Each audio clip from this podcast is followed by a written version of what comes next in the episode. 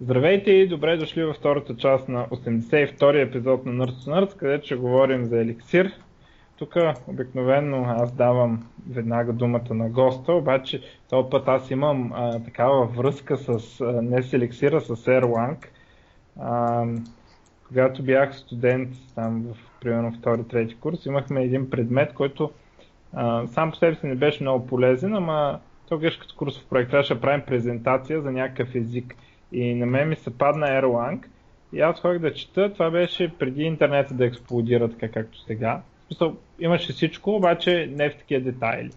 И за Erlang пише, че имаше сравнително малко информация. И аз тогава пише, че за език направен за, от Ericsson, т.е. за Erlang, за а, тяхните централи за а,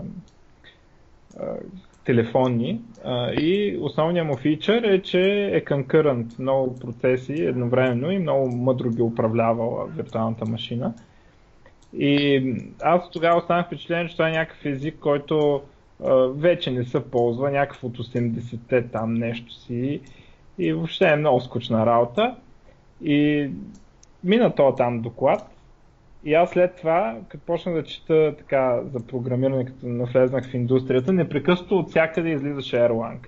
И се оказа, че този език, който наистина е измислен 80-те е малко ретро, а, изведнъж а, заради разпределените системи, облаци и такива неща, става все по-популярен и все по-популярен и все повече се ползва. И по-специално виртуалната му машина.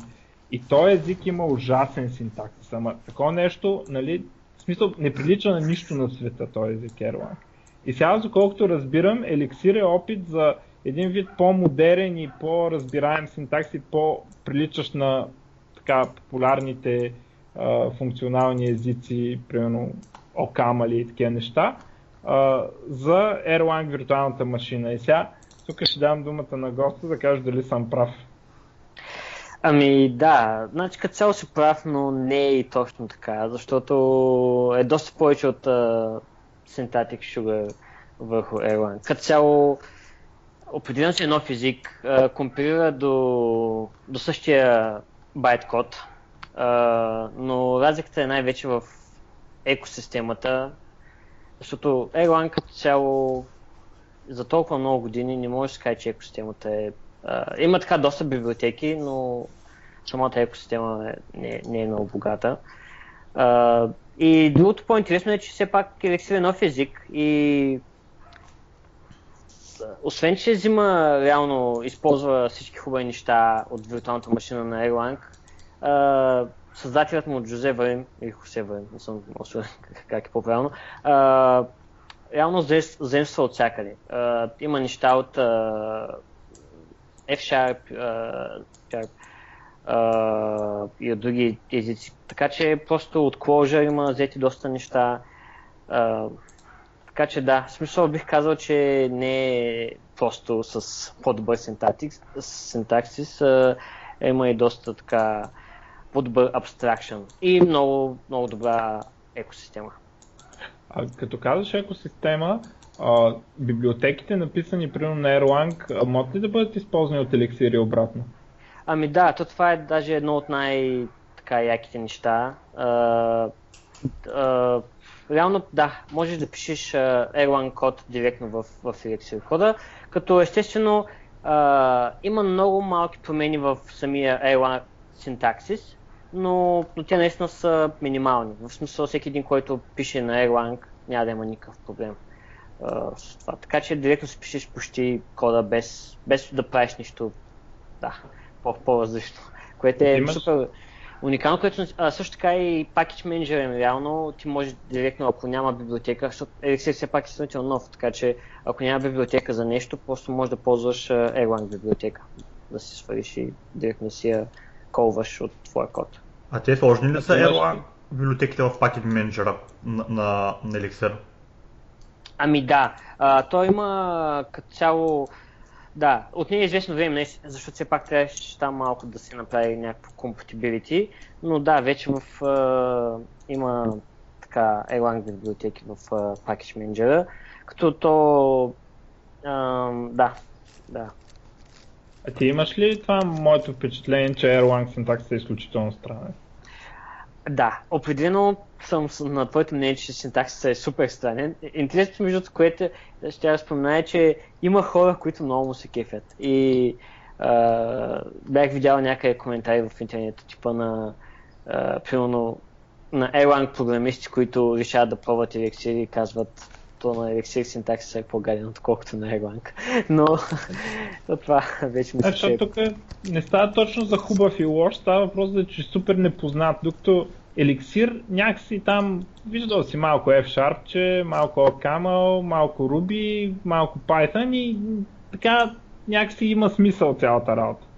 Докато при, при Erlang е дигаш ръцете и отиваш от Hello World да почваш, защото е, не, да, определено е така, но то мисля, че също може да се каже и ако решиш да пробваш за първи път нещо типа на Clojure, също би бил доста изненадан. Да, но а, в крайна сметка изненадата с Clojure също не е малка, нали? Но става въпрос за какво трябва да е така, пък и да кажем лисповете са някакви популярни от много години, а Erlang е някакси така страни от цялата. Ами да речем, че през 80-те не е имало все още като стандарт, ако мога така да кажа, за синтаксис, да. така че а, да. Ми добре, ако искаш, кажи ни сега а, за основните неща в езика там, статичен, динамичен и така нататък. Така, ами, както вече споменах, Elixir първо компилира до байткода на Erlang, а, функционален език, а, не е на 100% pure, така, като Haskell да речем, а, динамичен е, но има също така third party истории от типа за, като type specs, които можеш да ползваш и след това, т.е. да си дефинираш на нали, типовите, което за компилатора нищо не означава, но ти помага по, а, използвайки на нали, други библиотеки, после можеш да рънваш property а, което е доста, доста готино.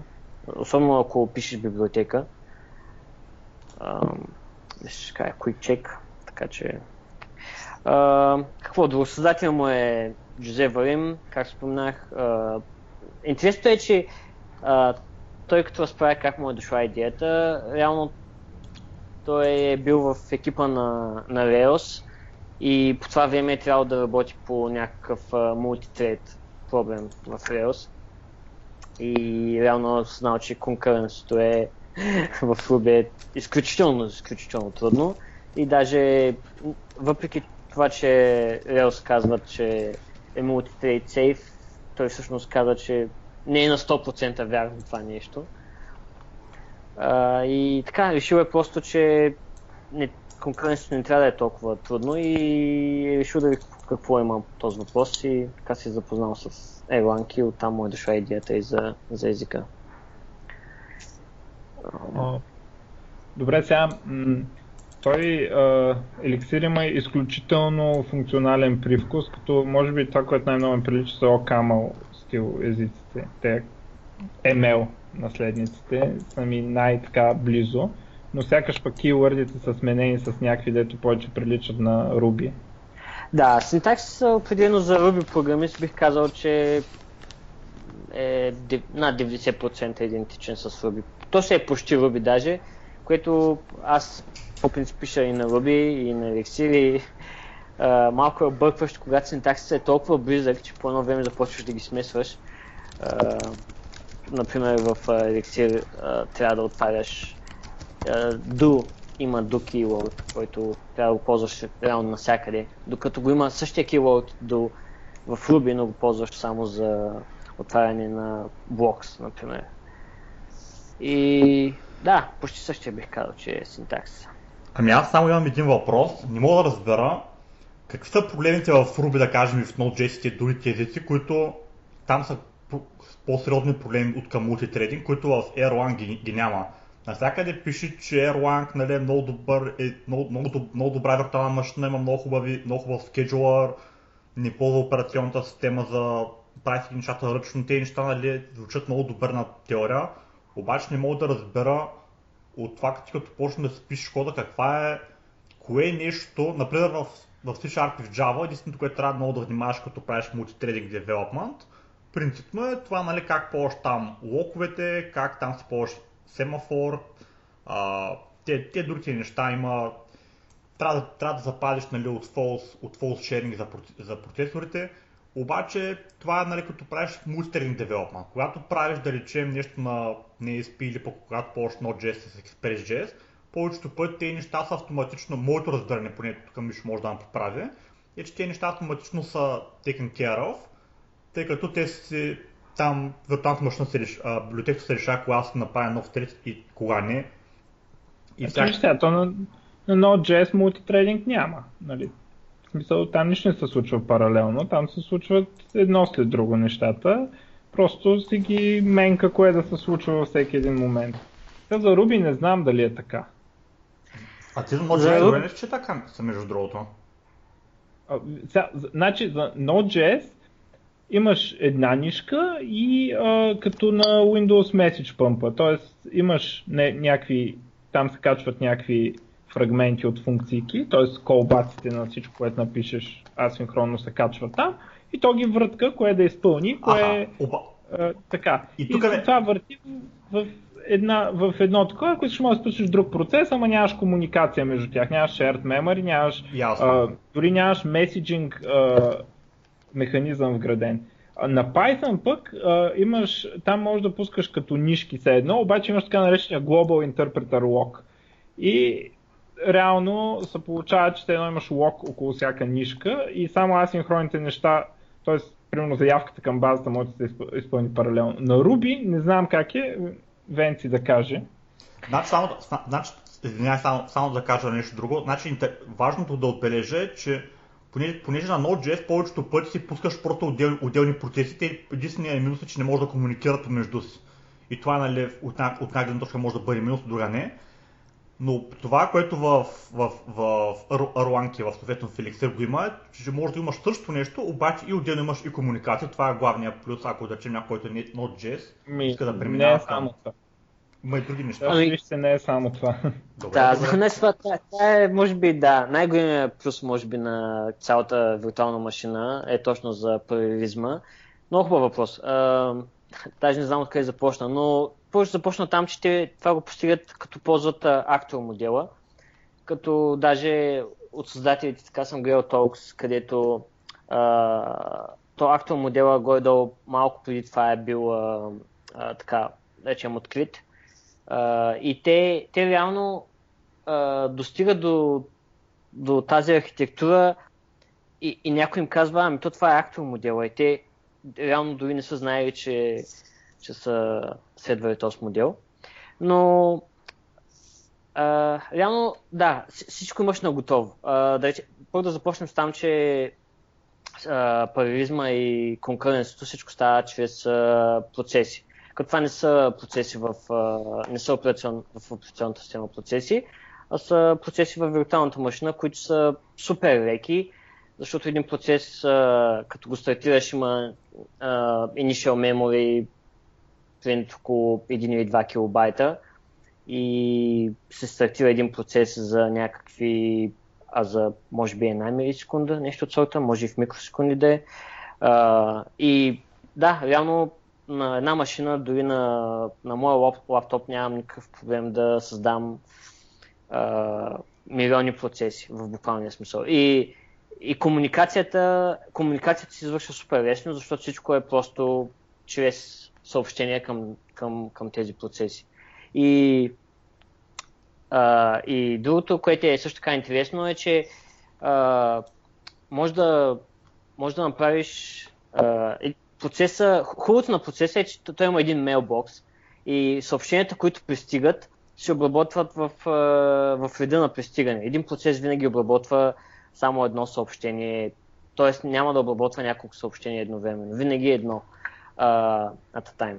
И, и якото е на, на това е, че uh, ако ти може да имаш някакъв парализъм или конкуренция, обаче може да искаш определени неща, примерно да речем, uh, ако, ако говорим за една банкова сметка, ти искаш всяка една транзакция за една и съща банкова сметка, не искаш паралелно да се обработват нещата, а искаш, нали, съответно, ако някой има тегляне и внасене и така нататък, искаш едно по едно за тази банкова сметка да се обработват а, самите евенти, защото а, естествено някой може да да няма пари, нали, да, ако всичко е паралелно. И, и на това е, че в, примерно, ако имаш един такъв, а, да речем, банка, а, ти ще направиш нещо от сорта на това, че за, може за, за всяка една сметка да имаш по един процес. И така имаш паралелизъм, когато за, имаш паралелизъм и конкуренция между отделните евенти, между различните сметки,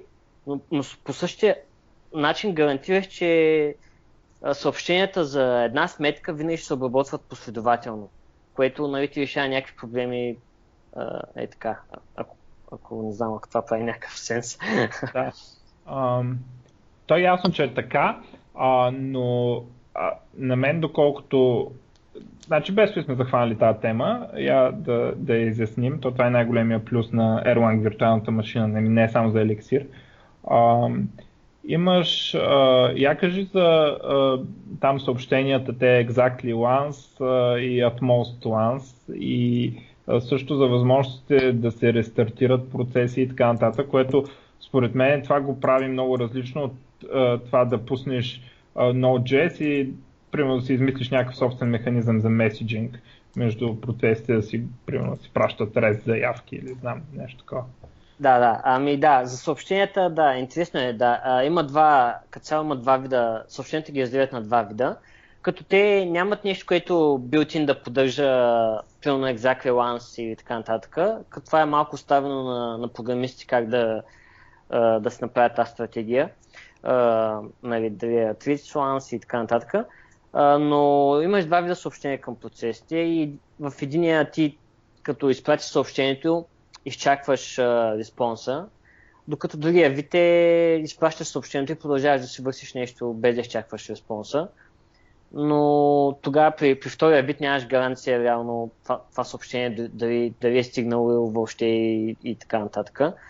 А, естествено, най- доста а, проблеми могат да се случат и те, те, те решават да използват тази стратегия uh, Rated Crash, я наричат, което реално, те, те казват, че рано или късно нещо грешно ще стане в системата. Може да е хардверен проблем, може да е бъг в софтуера.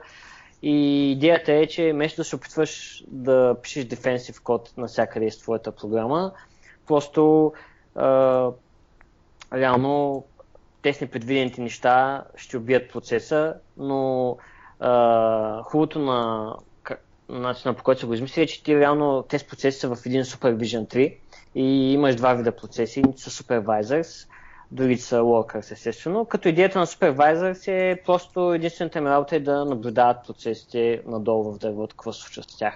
И имат различни а, стратегии за рестартиране на процесите, т.е. ако някой процес ти умре, супервайзера веднага ще го вдигне автоматично. И така по този начин, когато се дизайнва една по-голяма система, е много важно как ще си направиш точно това Supervision 3. Защото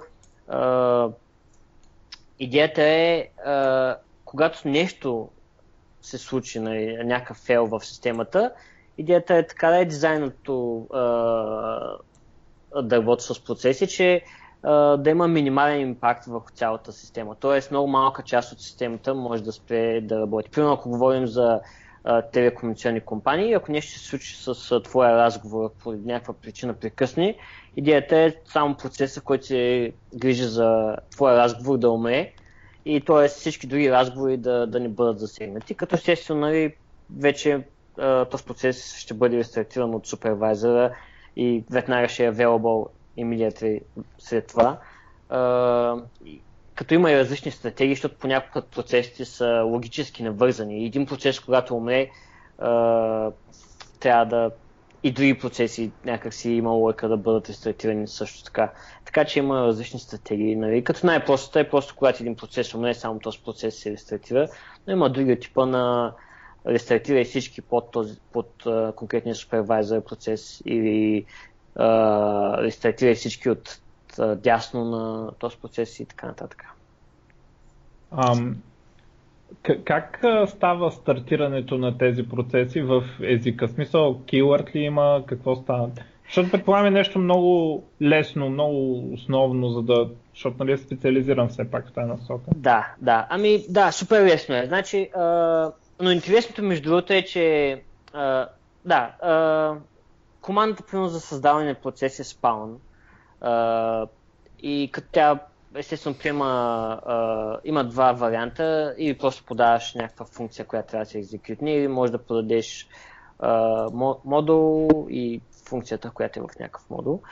И това ти връща процес ID и оттам нататък след като имаш процес ID-то, използваш send, другата команда с процес ID-то и втория аргумент примерно ти е съобщението, което искаш да изпратиш, но като съобщението може да бъде абсолютно всякаква променлива.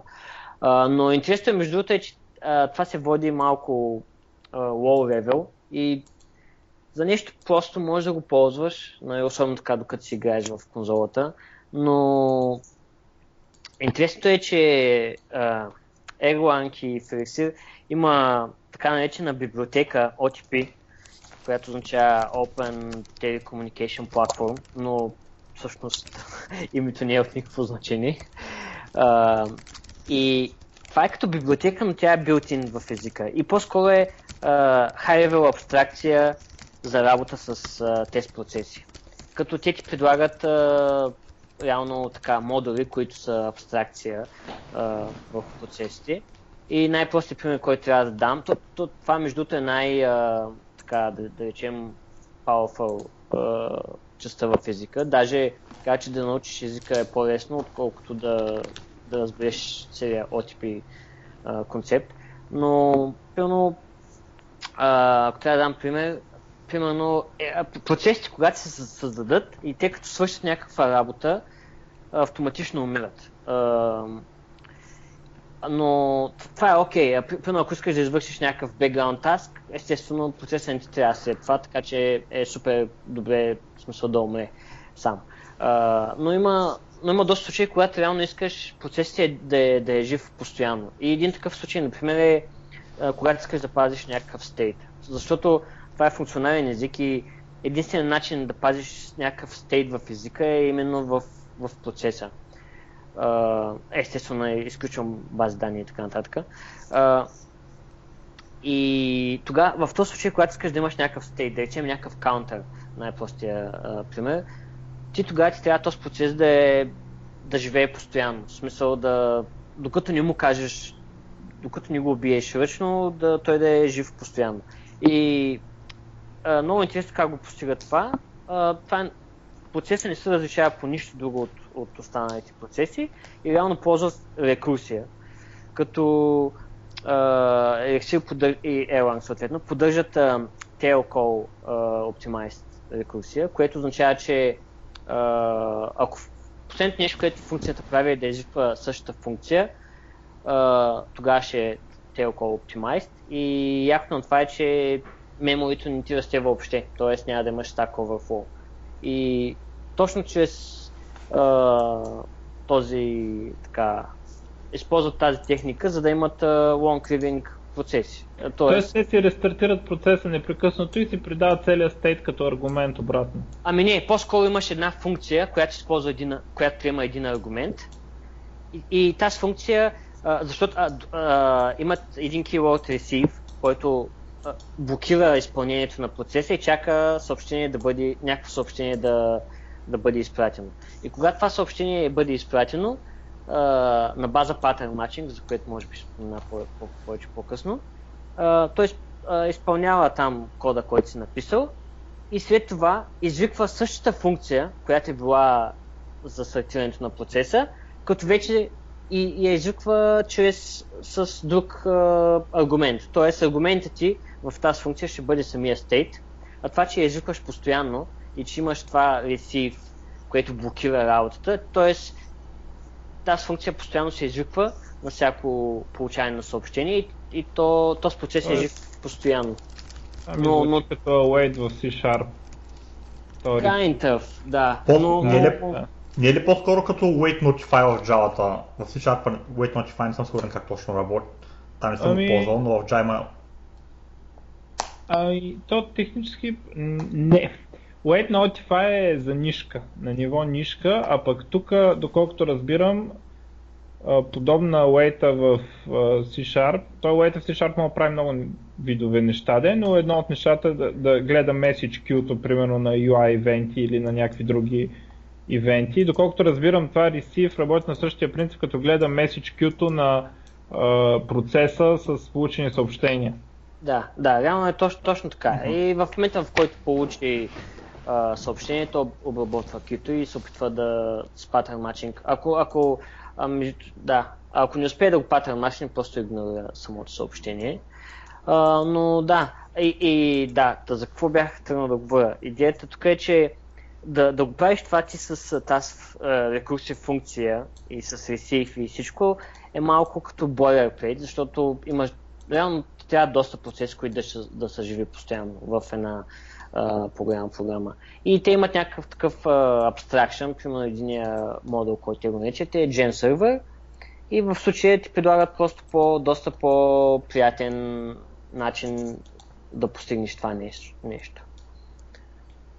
А, сега аз по принцип, ако тук беше нашия приятел Найден като ко-водещ, нямаше да остави на мира и щеше 20 минути, докато му каже да млъкне, да пита, ама защо да ползвам еликсир, а не ака на Java?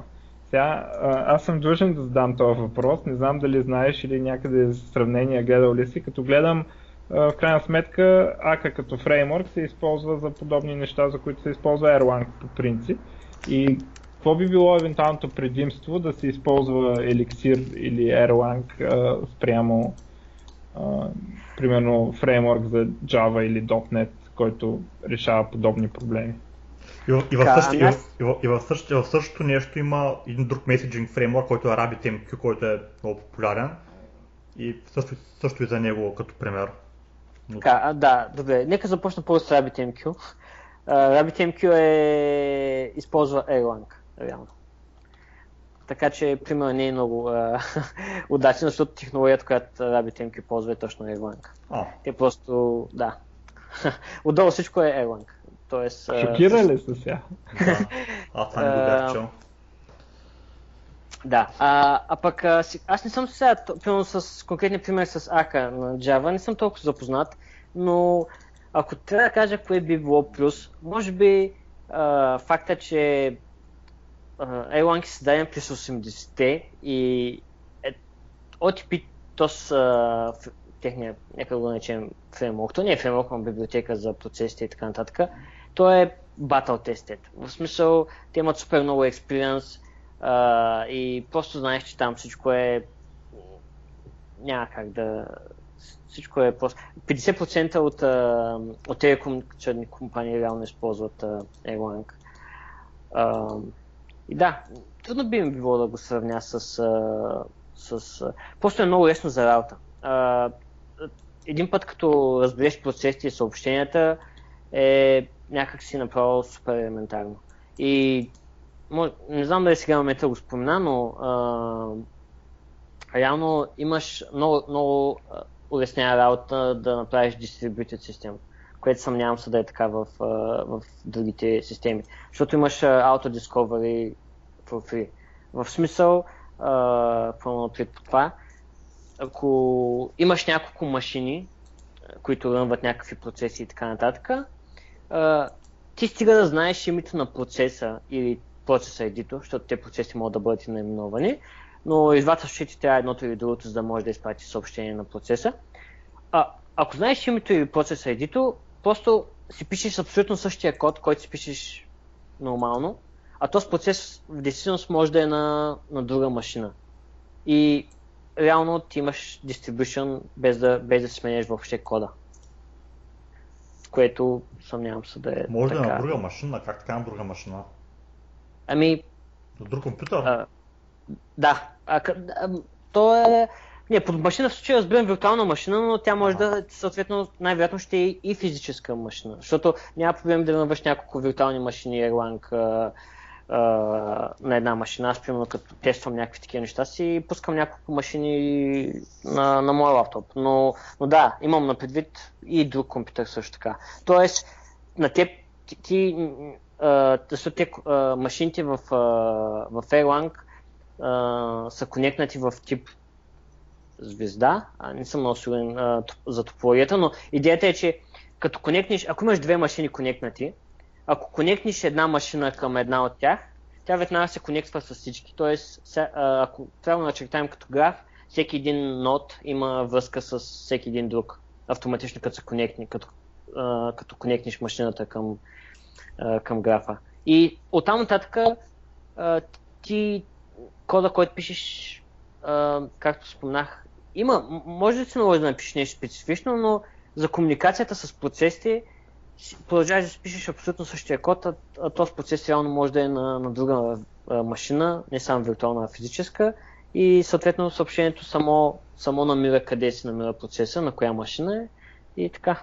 Значи, само, така че, само да е, попитам, да. тъй като да, да ми се изясни това нещо, значи идеята е, доколкото разбирам, че пишеш си кода, да речем, правиш си програмата, ти се правиш от гледна точка на това, че ще работи на тебе, обаче идеята, че това нещо автоматично се скалира и автоматично просто си пускаш повече машини в, в нетворка, нали, трябва да бъдат към един същ нетворк, не трябва да бъдат конфигурирани и то автоматично системата, това цялото нещо го има като един кластер, като, е, като, като един компютър цялото нещо действа и като една програма.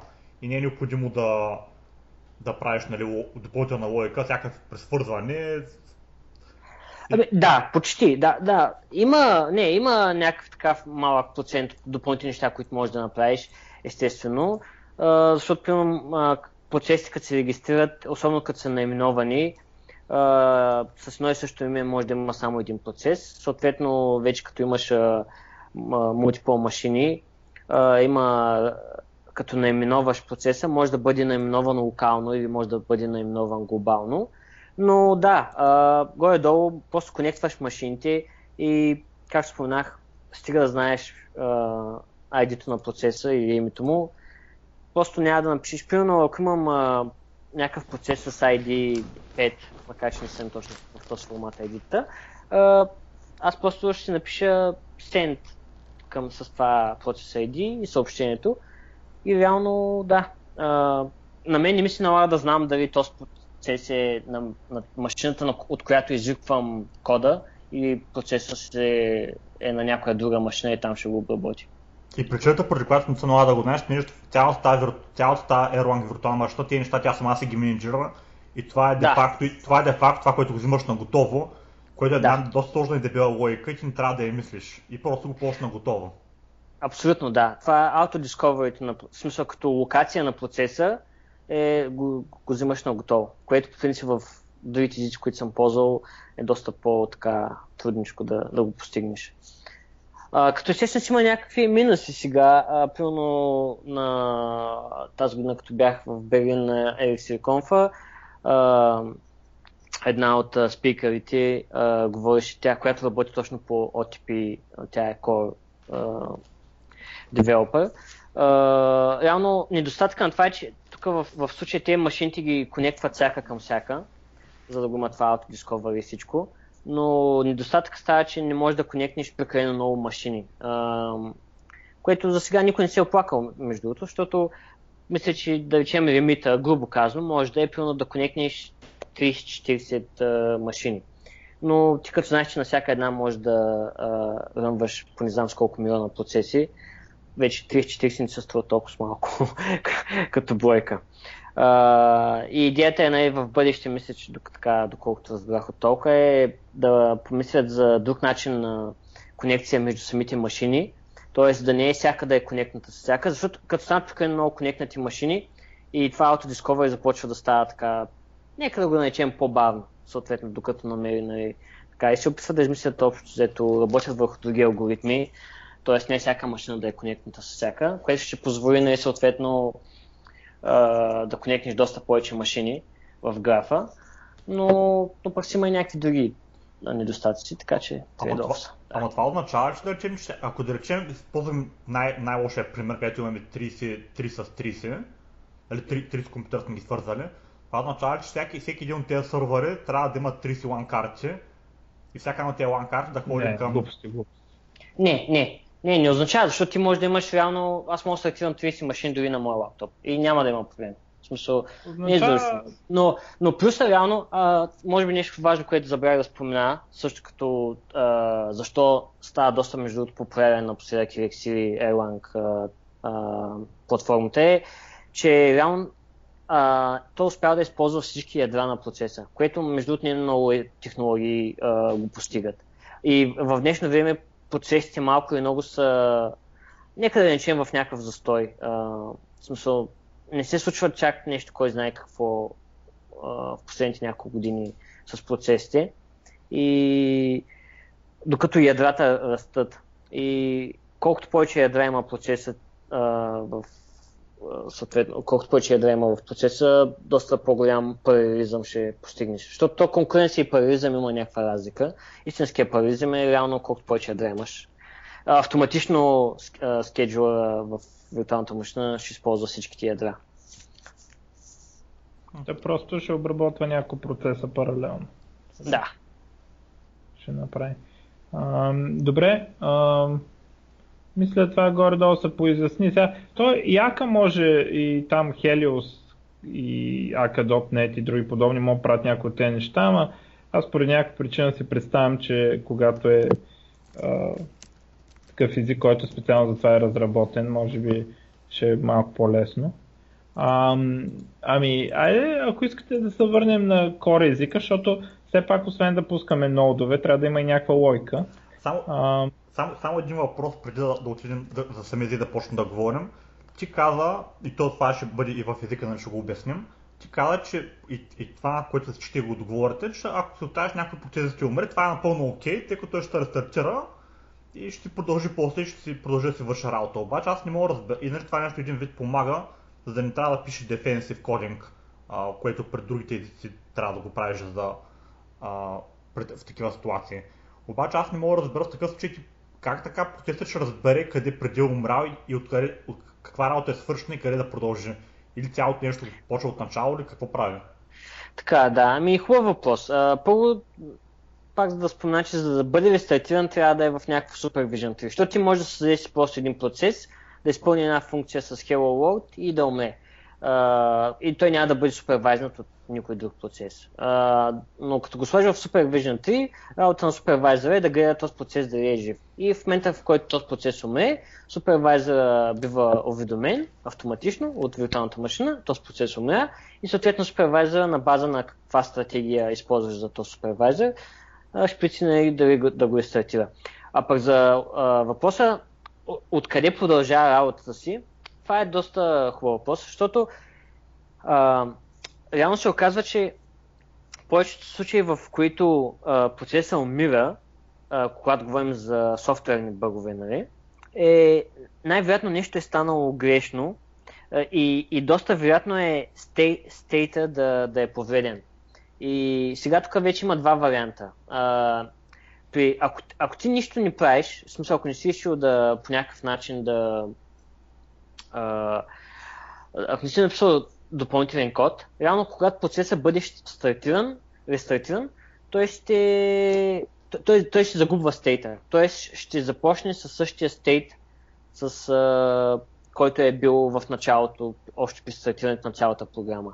И примерно това, което е извършвал, ако е тронал някакво exception, до там. А, в смисъл няма да продължи да, да го изпълнява това нещо. Но, но тук вече има, независимо от това колко ти, е важ, колко ти е била важна тази задача, при която е крашнал процеса, има различни техники, защото когато процеса а, умре, той изпраща съобщение към супервайзера, което е напълно нормално съобщение като всички останали между процесите, но то си има там един формат, и в това съобщение съдържа причината, поради която е умрял, примерно exception и, и какъв е бил текущия стейт също. И в случая ти може да, да имаш код, който да допълнително, освен че супервайзера ще рестартира процеса, може да имаш код, който допълнително да ти а, следи, следи за това, а, че процесът ти умира. И в случая, примерно, може да имаш, да речем, то стейт може да си го запазил в някаква база данни или пък, uh, или пък да имаш пък отделен процес, който просто да пази стейта. И съответно при, старти, при рестартирането може да имаш код в самия процес, който да казва окей, вземи стейта от някъде и то стейт от някъде ще, реално ще, ще ти е последния стейт, който е имал. В смисъл, Тоест, ти ако решиш да го направиш така, може да направиш процеса, че да, да започне, т.е. където е умрял да се опита да повтори. А, значи... но, by default, но by default не е така, защото реално те казват, че е, решението им да не е by default така, е, че най-вероятно за ексепшна, който е станал, е най-вероятно примерно заради съобщението, което си получил и за, текущия стейт, който си имал. Затова, че те казват, за да започне и работиш процес, най-вероятно е, най-голяма е вероятността всичко да е окей, okay, просто да започнеш с нов стейт и да игнорираш това, което е станало. Просто ще продължаваш новите съобщения, които ще поемаш и така. Те, те, да. Но това си, нали, си е вече програмиста си решава да, как, как да го направи. Значи, само, само да дам един пример. Например, имам процес, който отваря, база, отваря connection към базата данни, чете някакви неща и после записва някакви неща и да речем в процеса на записване някъде малко записването умира. И после се отваря на ново и ако няма информация за той какво е направил преди, той ще ги изпълни същите неща и ще, и ще ги презапише нови неща, може би са други варианти, което създава потенциален проблем. Това, което ти викаш, е, че тъй като има стейт, може да се го западиш стейта, че след всяка една операция по някакъв начин. И един вид може като се започне процеса да кажеш, аха, щом, съм, щом предния път, като съм умрял, съм бил на този стейт, по-добре направо тук да продължа на пак на този да продължа. Така ли или не Горе... е така? Горе-долу така, само частта, която за uh, това, че имаш вероятност да, uh, да продължи и да го запише пак с други вариота, няма как да стане, защото той като бъде рестартиран, uh, той тотално започва наново. В смисъл, той процес като бъде рестартиран, стейта му ще е initial state, който там ще го задаваш в програмата и всички съобщения, които си имал в мейлбокса на процеса, те, те са гол. В смисъл, ама аз казах, така, че, ням... аз казах, че пишем към база данни, не към самия процес в меморито. Ами... База данни нещата си остават. Така, така е, така е. Но реално имам предвид, че толкова е успял да запише процеса. Да. А, съответно и, и като ме след това той а, после няма да се опита пак да го запише същото Защо? нещо, освен ако, освен ако ти не му изпратиш ново съобщение, пак да го запише това нещо. В смисъл, защото той вече си е свършил работа с съобщение. А, искаш да кажеш, че, че каквато е работа да, да върши, той трябва да го върши от, от това, че получава съобщение, а не от, а не от това, че просто е стартиран. Да, единствен, единствен начин процеса да върши нещо е чрез съобщения. И то това е единствен начин за комуникация между процесите. Ясно. И реално той, когато обработи едно съобщение, то съобщението се премахва от, от мейлбокса. Тоест в, мейл, в мейлбокса ще стоят само съобщения, които а, все още не са обработени. А, а съобщението кога смята да обработено? Когато започва обработка или когато приключва обработката към съобщението? А, когато приключи. Защото той има и, нали, съответно имаш а, кола, който правиш към, към този процес както споменахме, два вида кола. Единия, където чакаш респонса, другия, където ни чакаш. А, така че определено то трябва да се... Има си специ... специфичен формат, който трябва да ретърниш от а, процеса. А, така че да, когато ретърне нещо. Интересно. Еми аз мога да добавям този пример доста време, а по-добър да продължим нещо друго да говорим. да, да, предполагам, че това е най-интересната като цяла част от езика, но да, мисля, че има и други интересни функционалности в core езика, така че ако искате може да преминем малко да. Core. Ами да, значи разбрахме, че е динамично типизиран, оттам нататък какво мога да ни кажеш както за фичърите на, на самия език?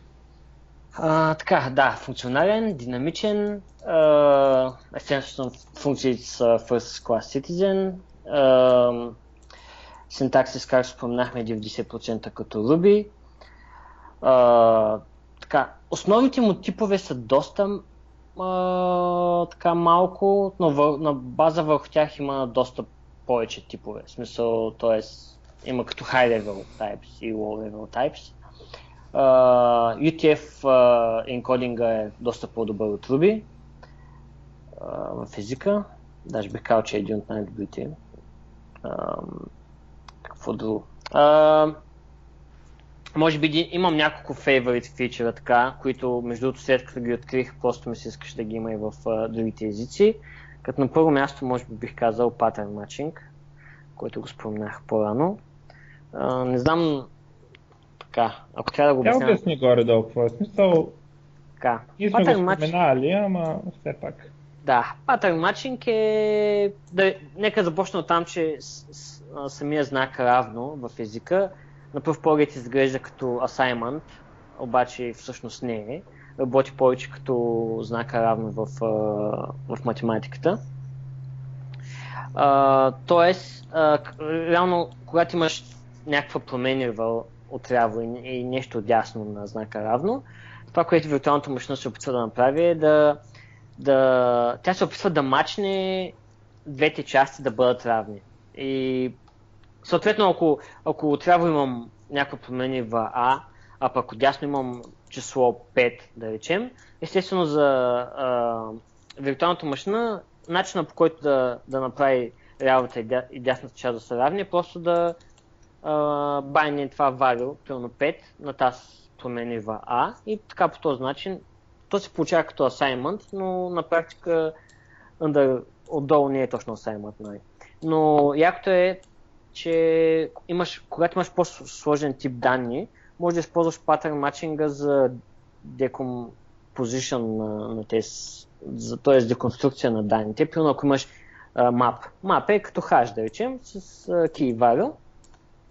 И ти много лесно можеш да, да мачнеш, а, примерно, да имаш функция, която ти мачва а, аргумент, който е map и, и ти директно можеш да си напишеш, че а, мапа ти трябва да има тези keys, примерно там два ключа, да речем, които на някакви, и, примерно, и стойности. И като за стойности, примерно можеш да напишеш, ако имаш а, мап с ключ А и знаеш, че примерно ст- стойността трябва да е 42, може директно да си напишеш А40 нали, с, и директно да си напишеш стойността. А, но може да замениш примерно, а, да речем 42 с а, име на променлива. В, в този случай а, стоеността ще бъде асайната към... Доста е трудно за обяснение така, между другото, аудио. Какво Ами, значи, аз по принцип го обяснявам така. Ако имаш един клас с а, пропъртита А и Б, може да по много лесен начин да ги получиш в някакви променливи, точно тези пропърти. А, и то само ако наистина променливата, която е подадена е с такъв а, наистина ги имате А и Б. Да, да. Да. И, и другото, което а, то патърн матчинга само по себе си е яко, но още по-якото при Elixir и при Erlang е, че а, може да имаш една и съща функция, дефинирана няколко пъти. И реално то това е и така и като практика в писането, когато пишеш на Elixir, а, че примерно а, ти правиш патърн, а, една и съща функция в главата, примерно правиш патърн матчинг. И така имаш примерно няколко дефиниции на функцията и имаш различни тела, естествено, а, на, на функцията. И на база на това, а, коя глава ще ти мачне а, аргумента, виртуалната машина ще изпълни тази, точно тази То дефиниция се на получава функцията. като оверлоад на стероиди, нали? Защото в стандартните езици оверлоадите са само по типове и по бройка, а пък с това ти позволява да направиш оверлоад по стойности, по всякакви други неща. Да, и сега ако трябва да дам някакъв пример. Тоест, крайният резултат от това е, че функциите имат доста по-малко логика, в смисъл доста по-малко if, condition и, и такива истории. Примерно, не знам, ако, ако примерно една функция ти приема някакъв лист, т.е. списък на с някакъв елементи, и примерно ако трябва да, да, да, hello, да направиш някакъв а, дисплей просто на текст, и в единия случай ако трябва да направиш, а, че листа е empty, а в другия да кажеш, че има там а, не знам с колко елемента. Тоест, вместо да, да, да имаш една функция и да проверяваш сайза на листа, като if, нали, листа с какъв е сайза, ако е 0, а, нали, изпиши, че е празен, ако не, нали, направи нещо друго. В случая на а, най-вероятно хората биха написали просто две дефиниции на тази функция, която приема листа, като първата дефиниция, аргумента ще бъде реално празен лист. Тоест няма да е променлива, и просто ще сложат празен лист в, като аргумент. И а, в втората дефиниция на функцията ще бъде примерно променлива. И реално, когато извикаш тази функция с някакъв такъв лист, виртуалната машина започва да обработва дефинициите top-bottom order и в случая първата функция ще направи патърн матчинг и само реално ще мачне единствено ако листът ти е празен. И т.е. първата функция няма да мач. Ако, ако подеш някакъв а, лист с няколко елемента, първата функция няма да мачне, директно ще ти във втората, а ти, щом си във втората, вече знаеш, че а, да, в смисъл, че имаш елементи в листа и така нататък. Примерно да. не е много удачен, но да. И това реално ти... А, той си е удачен, но наистина с приказки не се обяснява лесно това. Да, крайният резултат е, че имаш по-малки функции като код и по-малко if condition. Тоест ти, те, те си if condition ги заместваш не с те са... Да, с тези дефинициите на функциите, като има и, и guard clauses на функциите. В смисъл можеш допълнително да си, а, примерно, да, да речем, можеш да кажеш а, като условие на... Защото, примерно в Ruby а, съм имал доста случаи, когато пише функция и някои от тях още в самото начало на функцията имам uh, return if something. Тоест, uh, проверявам някои от аргументите още в самото начало за нещо и, и ако... Защото има два варианта. Или да заградиш цялото тяло на функцията в if и да ти е вътре uh, самото тяло на функцията, или uh, да направиш return на обратното условие, нали? И после да си имаш цялото тяло, но без да е в някакъв нестет if там. И в Ruby доста често се е налагало да пиша такива функции, но а, гадното на това е, че в крайна сметка то с, а, още в началото имаш някакъв такъв кейс, където няма смисъл да, да екзекютваш цялата функция. Е, това, това, това го има като guard, guard клауза в, в Elixir и якото на това е, че е оптимизирана от виртуалната машина и се случва доста по-бързо. Пък и кодът ти за реално точно за това дали да мачне функцията или не, не е в самата функция, е, е преди само, самата дефиниция на тялото, което също е яко. Ам, да, като цяло патърн матчинг, какво друго? Между другото... Да. Имам спомен аз, че expression based, правилно ли помня? Мисля, че всичко е expression. Няма стейтменти, ами всичко е expression и има стойност. Това mm. така ли беше в Elixir? Тоест, примерно, if ти има стойност. Ами... Резултат от if. А, не... Е, то самия if като резултат, а... да, всичко има а, смисъл if съответно ще ретърне а, и това, което връщаш от if или nil, ако, ако не го машне в... А... Не съм сигурен точно така дали всичко е expression така зададено. А, но Примерно интересното е, че макроси, а, което е макроси е начин за писане на метапрограминг в, в Elixir. И интересното е, че голяма част от Elixir е написана на Elixir, което е между другото много яко, защото аз дори когато бях бегинер в Elixir, през спокойно си отварям source кода на, на Elixir и мога да разбера всичко как е написано, защото по-голямата част е написана на Elixir. И да речем unrest, кейворда е реално макро, което е, а макротата са на compile time. Много, много са мощни между другото макротата. Малко е различно така метапрограминг, когато трябва да... И, и отнема малко време така да, да се настроиш. А, но Крис Макрот има една книга Метапрограминг Elixir, която е blow момент. Hmm. Аз имам ами... друг въпрос. За какви практически програми е най-добре да се ползва Elixir? Смисъл, да речем, за, за, за, за, да речем за чат, то е ясно, че Elixir е много, много добър кандидат, ако искаш да направиш някакъв чат. Ако искаш да направиш, може би, някакво, някакво MMO, може би на несъвърста част, също би било много добре да бъде направен на Elixir. Обаче въпросът ми е, тъй като, тъй като видях, че има, има фреймворк, който е за веб, който е как се казваше? Phoenix. Да, Phoenix.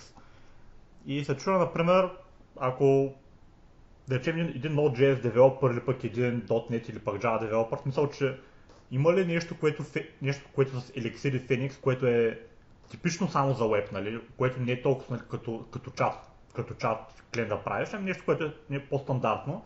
Има ли ня... за такъв тип девелопмент нещо, нещо, което да е а, да го прави еликсир по-добър точно в тази конкретна област от другите, или все по-както всички останалите точно в тази конкретна област? Ами, а, хубав въпрос между другото. А, ти между другото с твоите примери, с а, чат и с MMO а, RPG, а, това е най-добрият даже пример за... Защото, примерно, WhatsApp е написан на Erlang. А, и интересното между другото при тях е, че успяват да супер голям трафик са успяли да поддържат на една машина. Говорим за милиони от съобщения в секунда на, на една на сингъл машина. Но това всичко е съответно заради процесите. А, доста се използва в, а, в а, игри. Примерно, мисля, че едно от Call of Duty серверите ми реално са на Erlang или Elixir. за ще спомена след малко. А, като слаба страна, определено не бих препоръчал Elixir за, както и Node, за някакъв heavy процесинг на информация. В смисъл, не очаквай, просто перформанса, Elixir е, е Erlang като цяло, идеята е била повече да не е върху самия спирит. Аз не казвам, че е бавен език, но определено не е от най-бързите езици също така. Така че ако имаш някакъв така, примерно, нали, да процесваш доста информация, примерно доста по-добре да имаш някакъв гол си, който ще даде, където нещата станат малко по-бързо, доста по-бързо. А, а за Phoenix, за веб библиотеката, има нещо специфично там. Той създател е Крис Маккорт, реално а, Phoenix интересното е, че прилича доста на Rails, на Ruby on Rails, а, но само на външен вид, а, което е заблудило доста хора, които не са го пробвали. И хубавото е, че той, той, неговата идея е била да, да направи модерен фреймворк, а не примерно като Rails, защото Rails основно за... В смисъл да ползваш за всичко, но е все още CRUD-based, най-вече, най-вероятно заради Basecamp, защото Basecamp е CRUD-based. А, докато а, той е искал да има а, реал-тайм лесно да постига, така че с а, Phoenix определено може да а, лесно се прави реал-тайм. в смисъл имаш а, а, така JavaScript файл, който идва с, с, самата библиотека, който ти е фронт-енд частта за WebSockets. Те постигат, т.е. реал-тайм го постигат чрез WebSockets. Естествено, може да ползваш някакви Reddit или някакви други такива работи. Обаче, якото е, че не ти трябва нещо third party. Смисъл, точно заради процесите и заради WebSockets, просто можеш да използваш само езика и WebSockets и да имаш uh, real-time. Та, да, uh, бих казал, че аз определено бих го препоръчал и пълно за правене на uh, API също така. Аз ако трябва да правя API, uh, аз съм правил няколко на Elixir. Uh, уникално бързо е между другото. Защото респонса на, на, на едно API, реквеста, респонса от реквеста е в а, микросекунди. И то това говорим на моята development машина в development mode, а, което е доста, доста яко. В смисъл много е бързо като обработка на, на реквеста. Hmm. Така че да, за определено за конкуренции, за в смисъл за нещо real time, примерно те създатели Крис Макрот бяха направили един тест а, за, точно за WebSocket конекциите Rackspace им беше отпуснал една машина и мисля, че резултата беше а, 2 милиона а, активни конекции в някакъв чат там, като да, мисля, че са можели да постигнат и повече, но просто не се искали да задържат машината повече време. А само да попита, например, този пример, който го даде с 2 на милиона, конекции, предполагам, че типичният начин, поправима, нали, може да греша, е който това нещо ще постигне от имплементационна гледна точка, че където всеки, всяка една конекция, всеки, всеки един юзър, който се е конектнал, просто има собствен процес, нали, като, като, като го пишеш и той си получава и се праща съобщения към другите, към другите процеси. Така ли? Так, такъв, да, такъв, абсолютно, абсолютно така е, да. да. Да, такъв е модел. Всяка една конекция си е с процес, в случая 2 милиона WebSocket конекции ще означава, че имаш 2 милиона процеси в, в Elixir. И, и другото, което е, е, че е доста predictable. А, смисъл, а, аз споменах, че основната цел на езика не е била на, на, на Erlang като цяло да бъде най-бързия език, но е доста predictable, което е, имаш някакъв steady usage на ресурси, и което за тях е било доста по-важно като телекомуникационна компания на, на времето. Да. И, но съответно, е, те проблемите, които са разрешили Erlang още при създанието на езика на платформата, се оказа, че в, в, в днешно време са проблеми, които доста нови езици и технологии се опитват да разрешат. смисъл, те, просто се оказа, че не са само телекомуникационни специфични проблеми, а реално за повечето големи апс, които искаш да скелват. И... А, да.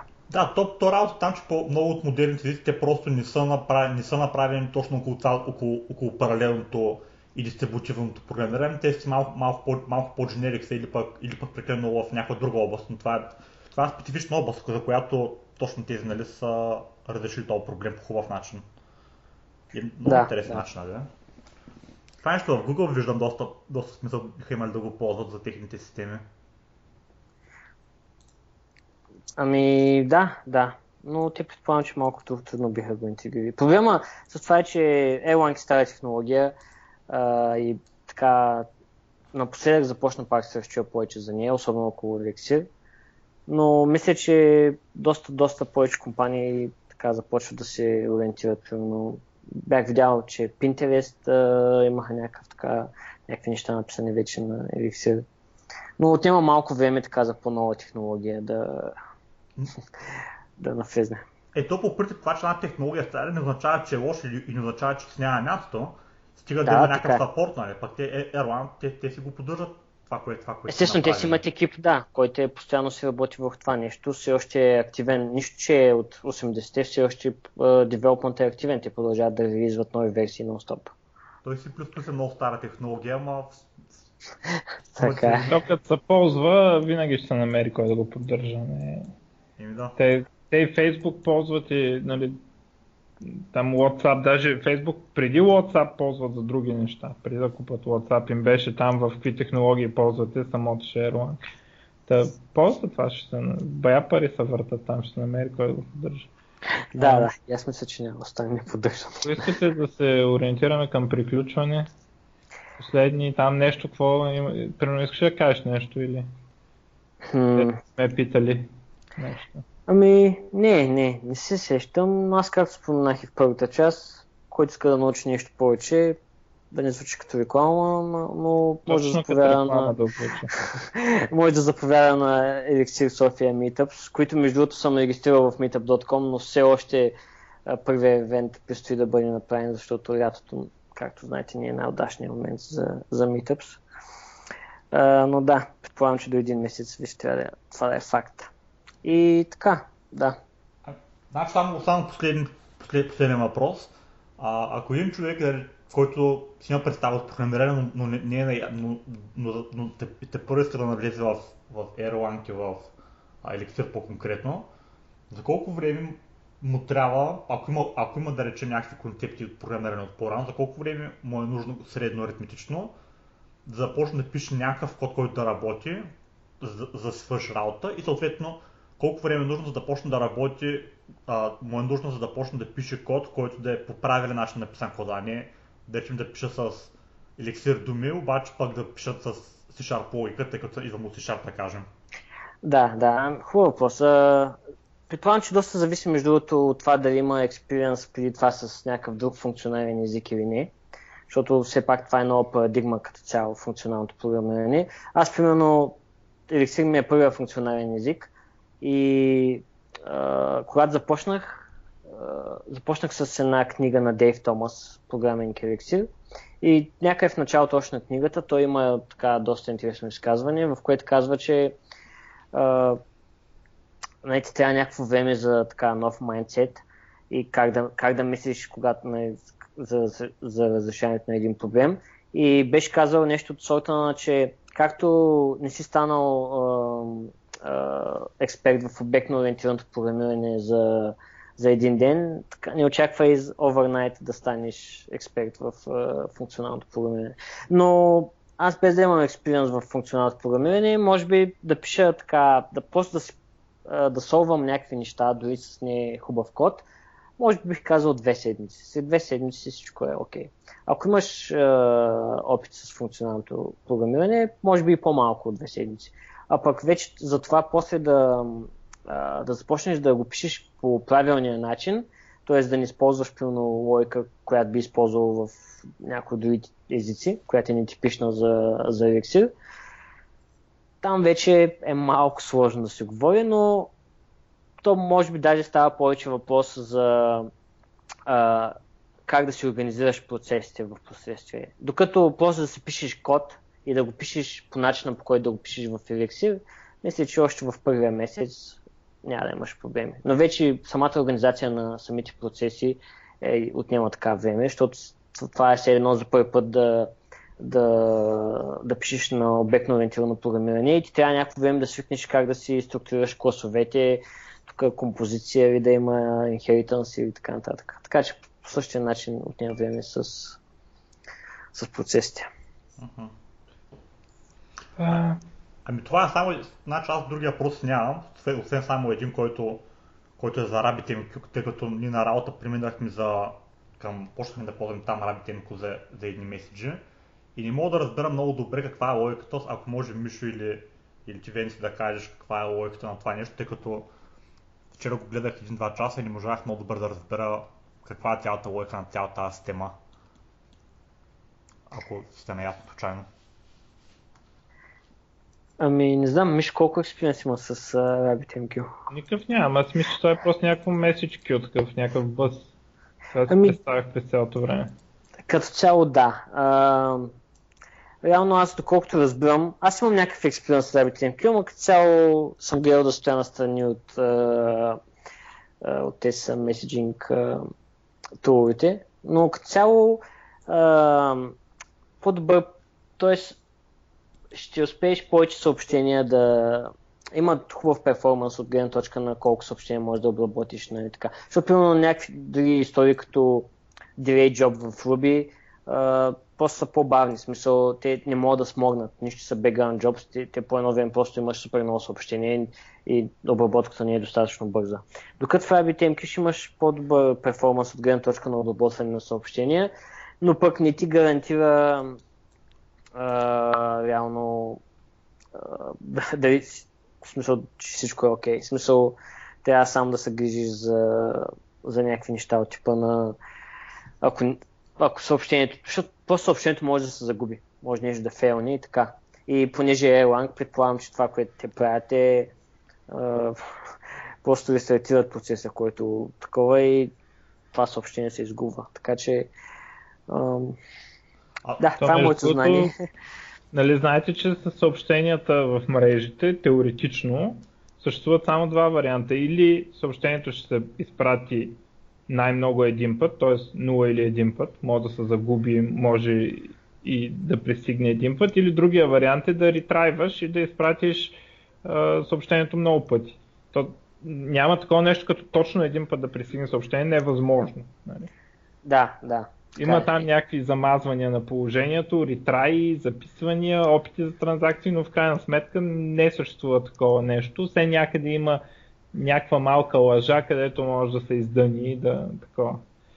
Така че това с изгубването на съобщенията забрави. В смисъл, каквото и да използваш, винаги може да се загуби. Или альтернативният вариант е да ти се получи повече от един път и избери си, нали, твоето Да, то предполагам, че зависи нали, от а, специфичния кейс. Ти сам трябва да спрецениш да използваш, дали да го изгубиш или нали, ако е много важно, по-добре да го изпратиш няколко пъти.